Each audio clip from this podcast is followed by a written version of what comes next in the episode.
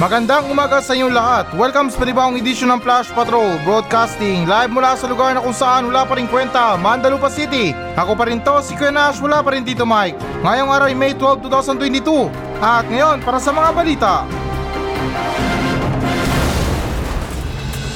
New Marcos Era, babalansin ang ugnayan sa pagitan ng China at U S A. Watchdog Group gusto nilang ma-blacklist ang Smartmatic pagkatapos ng halalan twenty twenty-two glitches. Robin Padilla, nangunguna sa karera ng Senado sa inisyal opisyal na COMELEC tally. D I L G hinihimok ang mga L G U na tanggalin ng mga campaign material sa loob ng tatlong araw.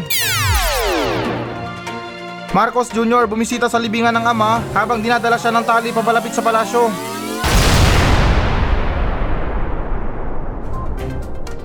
New Marcos Era, babalansin ang ugnayan sa pagitan ng China at U S.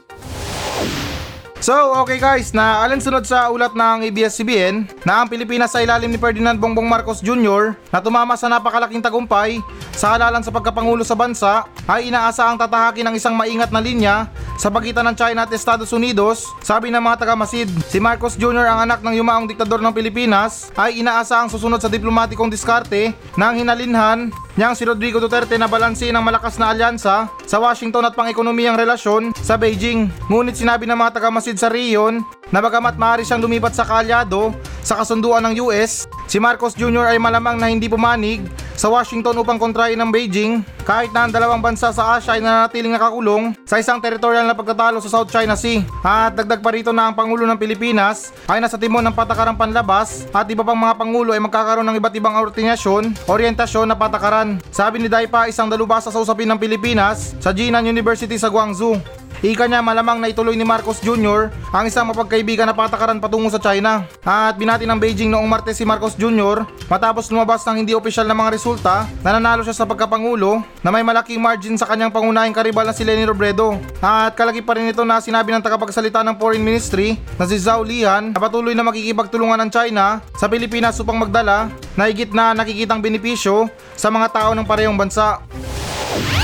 So okay na ayan, magkikipagtulungan pero nag-aaway sa ano sa West Philippine Sea.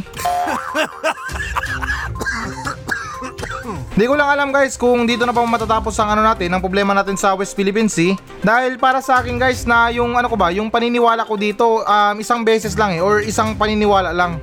Either na magkaayos ang bansang China at saka Pilipinas sa West Philippine Sea kung pagbibigyan ng Pilipinas ang China. At ganoon din kung pagbibigyan ng China ang Pilipinas. Pero ewan lang natin guys na parang tingin ko na rin kasi um, hindi rin patatalo ang bansang China sa West Philippine Sea. Nandyan na yan eh, namuhuna na sila dyan. Pero anyways guys na itong balita na to na inaasahan naman talaga natin na kapag nanalo si Bongbong Marcos, hindi naman sa amin na masama, eh parang ano lang to eh, parang cake lang to na may extra topping sa taas. Or ano ba, parang burger din na mayroong extra cheese sa loob. Kasi dati naman magkaibigan ng bansang Pilipinas at saka China. Magkaalyado yan sa mga ano, sa mga trade na yan, sa mga export, sa mga import. Yung tungkol lang sa away natin sa West Philippine Sea, ay dyan lang hindi ko maintindihan. Pero kung tungkol naman sa mga pagbibigay ng mga suporta, yung mga ano yan, mga pinansyal, pag-uutang, ay tingin ko na maasahan naman ng Pilipinas ang bansang China. Pero ewan ko lang guys sa mga supporters ni Bongbong Marcos kung matutuwa ba sila sa mga plano na ganito. Kasi ako parang feeling ko na karamihan sa mga supporters ni Bongbong Marcos or yung sumusuporta kay Bongbong Marcos, gusto nila si Bongbong Marcos pero ayaw nila sa bansang China. Which is na ewan ko lang kung pinag-isipan ba nila yon or naisip nila yon. Kasi parang tingin ko na ilan sa ating mga Pilipino dito sa Pilipinas inis na inis sa mga Chinese sa loob. Bukod sa mahirap na nga kausapin, yung iba hindi naman sa nila lahat bastos pa. Wala pang modo. Minsan, yung mga pinagkainan nila o yung mga upos ng sigarilyo nila, talagang tinatapon nandyan sa gilid. Hindi naman sa nila lahat guys ha, pero pansin ko lang sa ibang mga Chinas, Chinas, mga Chinese dito sa Pilipinas, lalo't yung mga empleyado ng mga pogo na yan, ay yung iba sa kanila parang kala mo umasta na parang kanilang Pilipinas eh. Tapos kapag lasing, yung ilan sa kanila nag-aamok. At saka para sa akin din na sila rin ang dahilan kung bakit na nagtataasan na yung mga upa sa mga ano na yan, sa mga paupahan na yan or yung mga ano na yan, yung mga dorm or mga kondo. Kasi sila, mataas sila magbigay ng offer. Tapos yung ilan sa mga Pilipino, parang wala nang bakante sa kanila sa mga paupahan na yan. Naka-reserve na lahat sa mga Chinese. Magandang ano to, magandang balita para sa mga negosyante. Pero kawawa naman din tayo mga Pilipino na talagang sapat lang yung pambayad natin sa mga upa. Eh nagiging mahal pa lang dahil sa kanila. Yung mga bayad natin na pang isang buwan, sila kaya nilang bayaran ng tatlong buwan.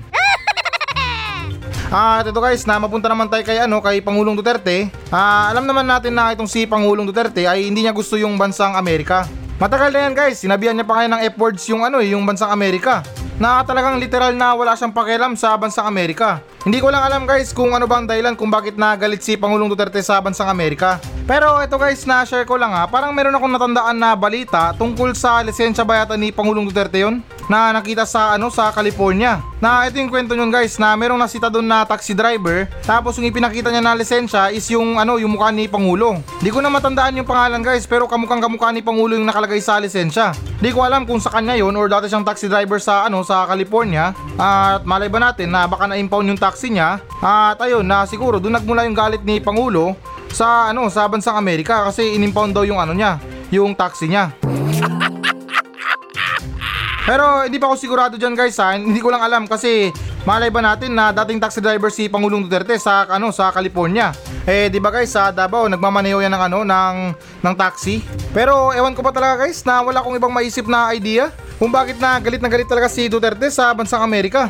Para sa akin kasi guys na wala naman akong ibang nakikita na mali sa bansang Amerika. Bago sa pagbati pa lang nila, kahit makasalubong mo lang, magha-hi na yun sa'yo or mag-good morning. But I mean na yung mga foreigner ba dito sa ano sa Pilipinas, yung mga Amerika na yan, talagang ano yan sila, talagang mabait yan sila sa ating mga Pilipino. Pero kung sa bansang China yan or mga Chinese dito sa Pilipinas, kung nakakamatay lang yung pagtitig, baka marami nang namatay sa tingin ng mga Chinese. Kasi hindi naman sa nila lahat na yung iba kasi na kung makatitig, kala mo parang meron kang gagawin masama sa kanila.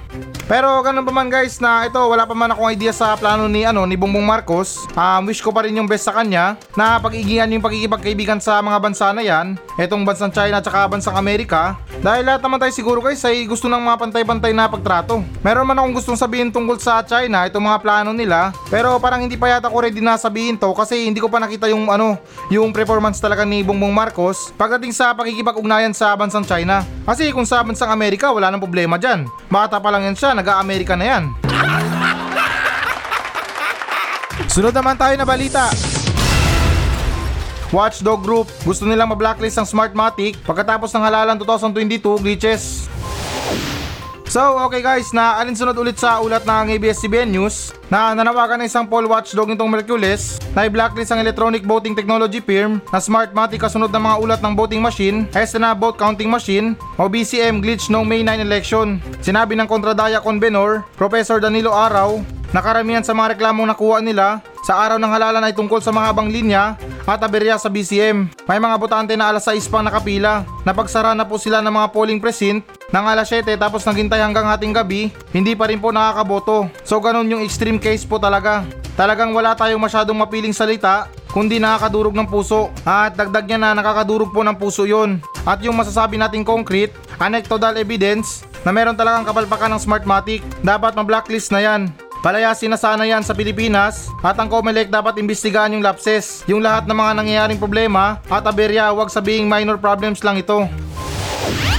Um, okay, so ito opinion ko lang ha, para sa akin na wala sa problema or wala, ano ba, tawag dyan, mali ata. Wala sa Smartmatic yung problema or sa mga vote counting machine na yan. Yung problema dito is kung sinong tarpulanong nakatenga dyan. Or sinong tarpulanong namamahala dyan. Hindi naman sa minamasama, eh alam nyo naman na eleksyon tayo meron at hindi board exam. So bakit na hindi talaga natin masusi na at sinecheck itong mga vote counting machine na to at yung kumpanyang Smartmatic para makasigurado talaga tayo na walang kapalpakan na mangyayari. Di ko alam kung meron kang isinagawa na test run dyan or parang ano muna, parang dry run muna para masigurado talaga natin na walang palpak yung ano na yan, yung mga vote counting machine na yan. At saka nakapagtataka sa araw pa mismo ng halalan or sa eleksyon pa talaga. Magloloko yung mga Smartmatic na yan. Kung sasabihin natin na tinest yung mga ano na yan, yung mga vote counting machine na yan. Yung tipo na, ay hindi, walang palpak dyan, sinubukan namin yan bago namin ano, bago namin i-deliver dyan sa inyo. Or what I mean, nadalin dyan sa mga polling precinct na yan. Lahat po yan gumagana. Ano yan, dinimonyo or sinapian para sa araw ng eleksyon? Doon pa sila hindi gagana? Wala akong minamasama dito guys, pero para sa akin na yung mali dito is kung sinong nakatenga dyan or kung sinong tarpulano nakatenga dyan. Kasi ito halimbawa na lang ha, sa mga paggawa ng building, maraming engineer ang nakatoka dyan. Merong mga safety engineer, merong mga ano, civil engineer, merong mga architect, may mga foreman. Halimbawa na lang ulit na kung merong nagkaroon ng problema sa ano, sa mga safety na yan. Merong nadisgrasya, merong nahulog, or hindi naman kaya um, nagkaroon ng problema sa ano sa elevator. May nalaglag na mga bakal or something na ganyan. Sa mga ganyang klaseng aberya, malinaw na agad kung sino dapat ang sisihin. Yung safety engineer. Kasi siya nakatukas sa kaligtasan. So ganun din dapat guys, na kung nagtatrabaho tayo, i-make sure natin na yung mga produkto natin o yung trabaho natin is pulido. Kwera na lang kung yung mga Smartmatic na yan, pagdating sa mga pollen present, hinagis na lang doon basta-basta. Yan, may dahilan pa na para masira. Pero kung sasabihin natin sa araw mismo ng eleksyon doon nasira, ibang klase na yan guys. Hindi naman sa namimintang, talagang meron ng gustong sumabot tayo sa eleksyon. Ha, alam ko naman sa nangyaring resulta guys ay marami talagang umalma, marami talagang hindi makamove on sa resulta or hindi pa nila kayang tanggapin. Kaya yung iba na ilan sa kanila ay parang sinisisi yung mga Smartmatic, na yung iba na baka may sira daw or merong daya. Pero ito guys, na-remind ko lang sa inyo ha, sa ganitong mga klaseng eleksyon, lalo't sa mga pagiging pangulo pa talaga, ay dapat lang talaga na isa lang dapat na manalo. Hindi pwedeng dalawa, hindi pwedeng tatlo. Kaya kung merong panalo, ay dapat meron din talo. So far guys, sa issue na to sa Smartmatic ay meron naman tayong mga matibay na ebidensya or dahilan para palitan sila. Pero yung punto ko lang dun kanina is yung kung sino ba nakatenga dyan or tarpulano na nakatenga dyan. Dahil bakit natin ikakasa yung eleksyon kung mayroong mga problema sa mga Smartmatic or ano what I mean sa mga B C M. Dahil kung una pa yan guys na nalaman na natin na maraming mga aberya or mayroong mga problema sa mga B C M na yan or vote counting machine, maka may chance pa na i-move natin yung ano yung eleksyon or palitan natin yung schedule. Kasi naniniwala naman ako na lahat tayo gusto natin ng perpektong eleksyon, yung talagang walang aberya. Eh sa ganitong klase na nangyari, parang tunog na pinapalabas pa natin na yung nanalo ng daya. Eto, pasintabi lang ha, naniniwala din ako na kung baliktarin man natin yung ano, yung resulta, ay malamang yung mga supporters din sa kabila magrereklamo din yan. Sabihin, dinaya or meron ng daya. Ganun lang yun guys, kaya para sa akin na wala sa problema or walang problema yung Smartmatic. Dahil unang-una sa lahat, kung meron silang problema or meron mga issue sa mga ano nila, sa mga B C M nila, bakit natin iginasa ang eleksyon kung meron mga problema sa mga B C M na yan? Kaya kung meron pang ibang problema dyan na yan, hindi ko na alam yan. Siguro yung mga susunod na eleksyon, yung gawin na lang natin, pahabaan na lang ng pila. Kung sino yung pinakamahaba, siya yung panalo. Bahala na kung hanggang saan umabot. Sunod naman tayo na balita. Robin Padilla nangunguna sa karera ng Senado sa inisyal na opisyal na Comelec tally.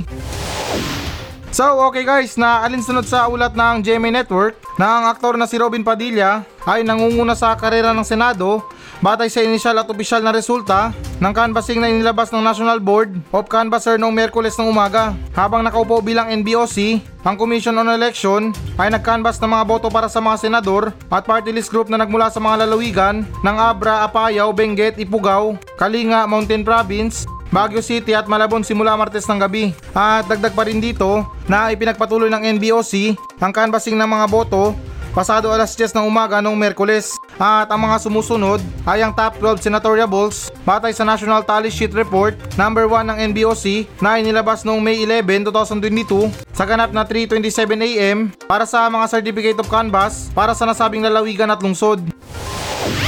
Um, okay, so dito katulad din ng sinabi ni Robin Padilla sa kanyang interview na wala rin akong ibang maisip kung paano naging top one si Robin Padilla. Siya mismo nagsabi nyo na ginaya ko lang. At guys, na hindi naman sa bitter para sa kanya ha, bagkus na naging idol ko yan sa mga palabas niya. Yung mga Manila Boy, Bad Boy, lalo na dun sa palabas niya na Mista, na ngayon na ilan sa mga terorista ngayon na iniidolo siya. Pero syempre guys na walang kinalaman si Robin Padilla doon. Pero ito guys na isa sa mga dahilan na tingin ko, tingin ko lang ha kung bakit siya na naging top one ay ano na malakas siya sa kapatid natin na mga Muslim. Mali-balita ko na itong si Robin Padilla, Muslim na rin to. Tapos tingin ko na siya na rin yung bukod tangin na artista na pumupunta ng ano ng Hulo-Sulo. Bumibisita sa mga kapatid natin na Muslim doon. Nagdadasal sa mga moske. Kaya isa na rin sa nakikita ko kung bakit na mas lalong lumaki yung boto ni Bongbong Marcos bukod sa pag-endorso ng I N C sa kanya. Ay iilan din sa mga Muslim ay suportado siya. At guys na ito hindi naman sa pinagkukumpara. Kung tingin nyo man na itong mga iglesia ni Cristo na to o itong I N C ay meron na itong maraming bilang na parang meron na banggit yata doon na meron silang two hundred or two hundred two million na mga miyembro. Ay pwes yung mga Muslim sa Pilipinas kalat na kalat yan pero hindi natin masabi kung gaano karami yung bilang nila. Although rin guys na may mga Muslim din na ano um, hindi rin support kay ano kay B B M, pero ako na naniniwala ako na mas marami pa rin mga Muslim ang suportado or sumusuporta kay ano kay B B M. Opinion ko lang sa one hundred percent na masasabi ko diyan nasa eighty percent or eighty-five percent. Lahat ng mga Muslim suportado si ano si B B M.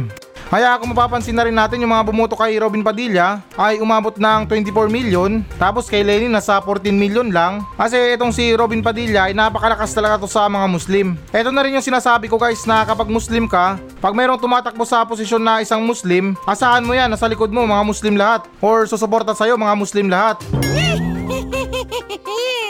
Kasi ito medyo nakakalungkot man isipin sa Pilipinas ay ito mga kapatid natin na Muslim ay hindi gaano pansinin ng gobyerno. Yung iba yung tingin sa kanila o yung paningin sa kanila terorista.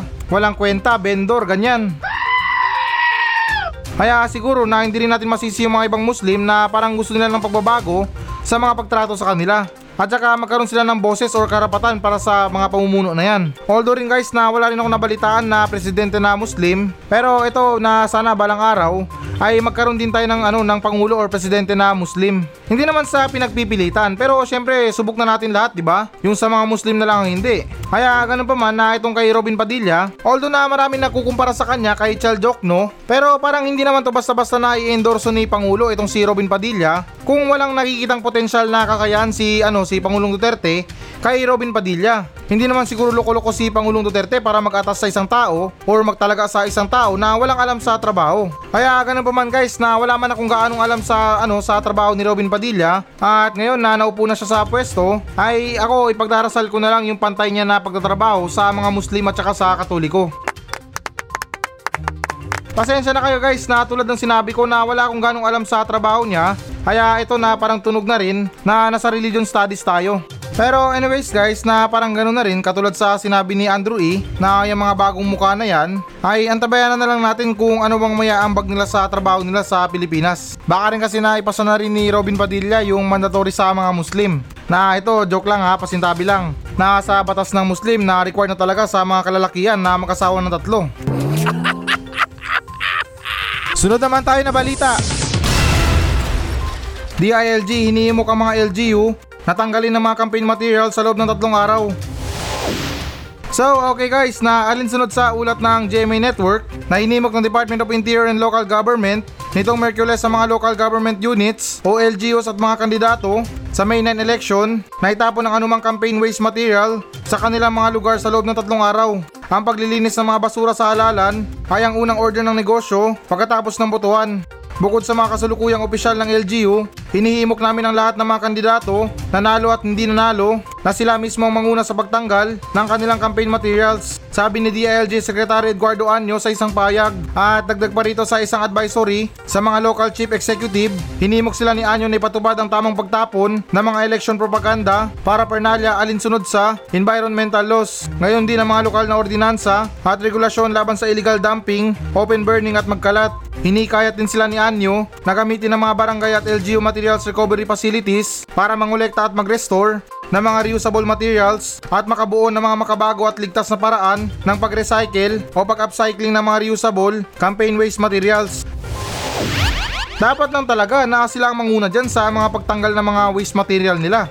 Ayos tinawat namin na yung mga campaign waste material nila. At saka ako manalo man o matalo, talagang gagawin ko yan. Kasi dito halimbawa na lang ha sa panalo, kung hindi niya yan tatanggalin magre-reflect sa kanya yan. Iisipin ng mga ibang tao na ito walang kwenta to, nanalo lang pinabayaan na yung mga basura niya dito. Nagkalat lang sa barangay namin. O oh, diba?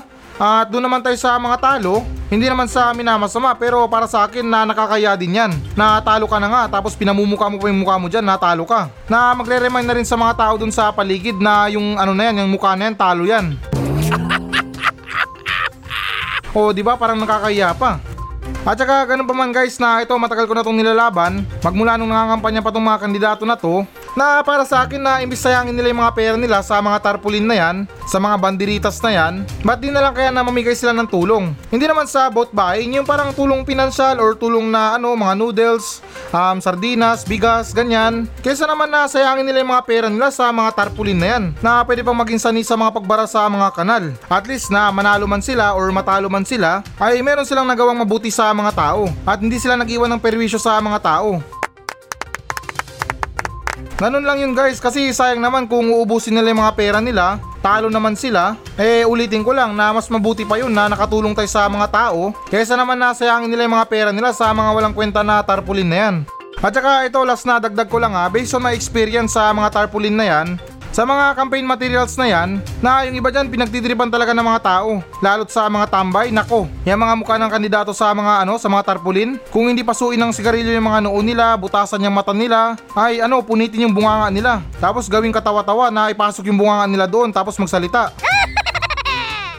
At saka wala talagang magandang epekto to para sa mga Pilipino na nangangailangan ng tulong. Hindi naman sa nang lilimos. Sa mga kandidato, meron silang budget para sa mga campaign materials. Pero sa mga paghingi ng tulong sa mga tao or suporta sa mga tao, pero kung panalo na sila, talo-talo na lang sa pasasalamat. Tapos doon naman sa mga talo, napakabilis nilang umexit. Sabay sabi na, uy tol, sorry, talo ako, goodbye. Sunod naman tayo na balita. Marcos Junior bumisita sa libingan ng ama habang dinadala siya ng tali palapit sa palasyo.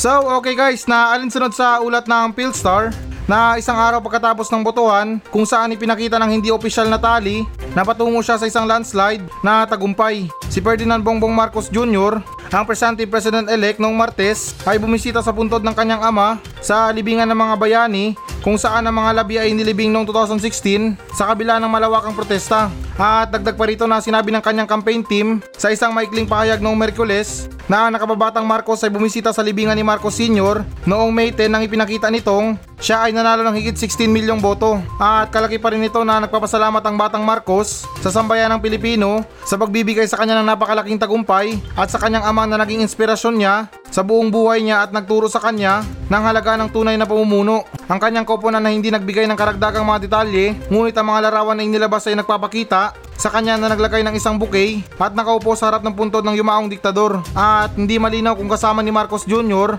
ang kanyang pamilya sa pagbisita. Ah, um, okay, so ako sa mga ganyang klase na paniniwala, ewan ko lang kung ano ah, yung alam nyo na, yung ano ba, kung totoo pa ba yung mga paniniwala na ganyan. Kasi ano eh, pag sinabi natin na patay na yung tao, um, kumbaga wala na yung connection sa mundo. Na ito, pasintabi lang na alangan naman na kapag patay na yung tao, parang na-stroke lang na hindi kayang gumalaw dun sa puntod niya. Yung tipo na nandun lang siya na anytime pwedeng bisitain. Hindi naman sa minamasama at na ginagawang big deal. Pero diba guys, sa mga pagkapanalo natin, eh kapag panalo tayo, diba dapat yung unang pasalamat natin sa Panginoon, which is na doon tayo dapat na humingi ng pasasalamat. Ewan ko lang guys ha, hindi ako nang bubuisit dito, pero hindi ko lang alam kung nagtungo na ba si Bongbong Marcos sa simbahan para magpasalamat sa tunay na nagpanalo sa kanya. Dahil hindi naman natin masisi na iilan sa mga Pilipino, na ito pasintabi lang talaga ha, na iilan sa mga Pilipino pagdating kay Marcos sa tatay niya. Namatay na lang yung tatay niya, masama pa rin yung loob ng mga ibang Pilipino. Na syempre na hindi rin natin masisi sa mga naging biktima ng martial law. Pero ganun pa man, na sana all merong ipinagmamalaki kahit na huli ng lahat, or what I mean na meron ka nang ipagmamalaki sa mga magulang mo kahit na medyo huli ng lahat, kasi yun na nga na pumanaw na sila, hindi man lang nila nasaksihan yung pagkapanalo mo or yung mga tagumpay mo sa buhay mo. Kaya ako, best wishes ko talaga sa mga magulang ko, na shoutout na rin sa mga magulang ko. Ah, masasabi ko lang sa kanila ay long live. Sana magtagal pa kayo sa mundo na to, dahil tingin ko na kulang pa to o hindi pa sapat yung mga achievements ko sa buhay ko para ipagmalaki talaga sa inyo. Hindi naman din talaga sa nag-aangad na maging presidente tulad ni Bongbong. Yung kahit na saktong ipagmamalaki lang sa mga magulang natin, na kahit na pumanaw na sila, ay kahit papano na meron silang ipagmamalaki sa mga nagawa ng anak nila. Kaya please lang talaga para sa mga magulang ko, stay long live. Yan lang talaga, long live. Tunog fraternity man, pero hinihiling ko lang talaga na mahaba pang buhay nila or humaba pang mga buhay nila. Nasa kanon na kapag meron na akong mga achievements, masaya ako na nandyan sila, saksi sila sa mga achievements ko. Yung totoo lang kasi nyan guys, natakot lang talaga ako na pumunta ng sementeryo. At saka para sa akin na parang ang awkward naman kung dun ka pa sa sementeryo magyayabang sa mga achievements mo. So ayan guys, ito na ang pinakahihintay nyo. Magbabasa na tayo ng audience mail. Mula pa rin sa mga nagmensahe sa atin sa Facebook page ng Flash Patrol. At ganun pa man na it's Happy Thursday. I hope naman sa mga ibang supporters dyan ay nakamove on na sa mga walang kwentang eleksyon na to.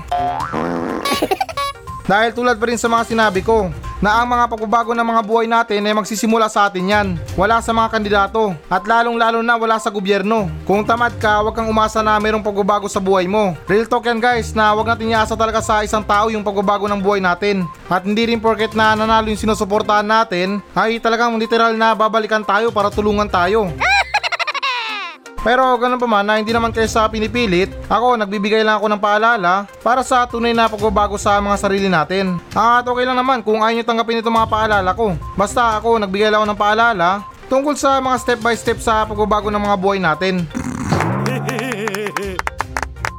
Eh kung si Mang Dodo nga yung tanod namin sa barangay Silaway, tanod na yan ha. Pero pagkatapos ng duty, rumarakit pa rin sa pag-aakit bahay. Yan yung tinatawag niya na determination para magbago yung buhay niya. Pero okay, so dito naman tayo sa nagmensahe sa atin na nagmula kay Luisito Espari. Ito ang sinabi niya, good morning Kuya Nash. Reklamo ko lang tong buisit na kapitbahay ko. Ayaw magpatulog sa gabi, ang ingay. Tanong ko na lang din, ano bang magandang gawin dito Kuya Nash? Yun lang, maraming salamat. Ayaw magpatulog, um, gawin mo, batuin mo yung bahay. Or hindi naman kaya, sunugin mo. Hindi, biro lang na kausapin mo muna. At kung hindi madala sa mga santong usapan, eh doon mo na ireklamo sa barangay. Tapos explain mo na rin na hindi ka makatulog kasi maingay sa gabi. Pero parang yung sinabi mo, ano lang, maingay lang, ano bang dahilan dyan? Nagbibidyo okay ba? Nag-aaway mag-asawa? Or milagro na mag-asawa? Maraming mga ibang klase na pwedeng gawing ingay, kaya hindi ko lang maintindihan kung ano bang klaseng ingay yan. Pero para sa akin, simple lang itong problema mo. Tulad ng sinabi ko na una mong gawin, kausapin mo siya. Tapos kung hindi madalas sa pag-uusap, ay ano, isumbong mo na sa barangay. Mahirap naman din kasi na makipag-away ka dyan, baka magtanim pa ng sama ng loob sa'yo yan. Kaya yung tingin ko lang dito na yung dapat mo lang unahin is yung kausapin siya. Sabihin mo or kausapin mo ng may naon na ano na medyo maingay siya sa gabi kung pwedeng bawasan. Kasi alam mo naman kapag oras ng gabi, oras na ng pahinga. Ganun lang yung kasimple na hindi mo na kailangan na awayin yan. Kasi kapag once na inaway mo yan, talagang bubusitin ka niyan gabi-gabi. Pero kung wa-effect pa rin talaga na kinausap mo na tapos pinabarangay mo na, nagmamatigas pa talaga, ay doon mo na yung sundin yung kasabihan na kapag hindi madalas sa santong dasalan, ay dali mo na sa santong paspasan. Sunugin mo na agad yung bahay, sabay kuha ng balde na may tubig, kunwari tutulong ka.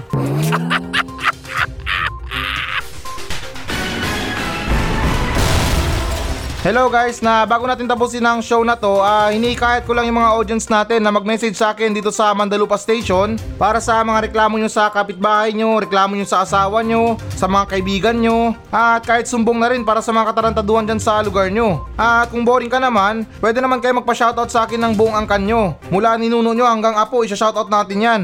Kaya guys, na ano pang hinihintay nyo? Magmensahe na kayo dito sa Facebook page ng Flash Patrol at nakakaasa kayo na walang minti sa mga pa-shoutout nyo. Paki-like na rin ang Facebook page ng Flash Patrol. Maawa na kayo, desperado na ako sa buhay.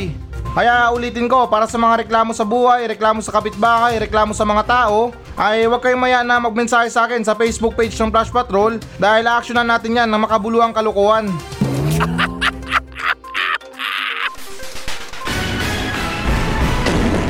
So yan muna mga balita ng Flash Patrol sa araw na to. Maraming salamat sa pakikinig. Ako pa rin to, si Kuya Nash, at maraming salamat ulit. Wala pa rin si Tito Mike. Masayang masaya ako at goodbye!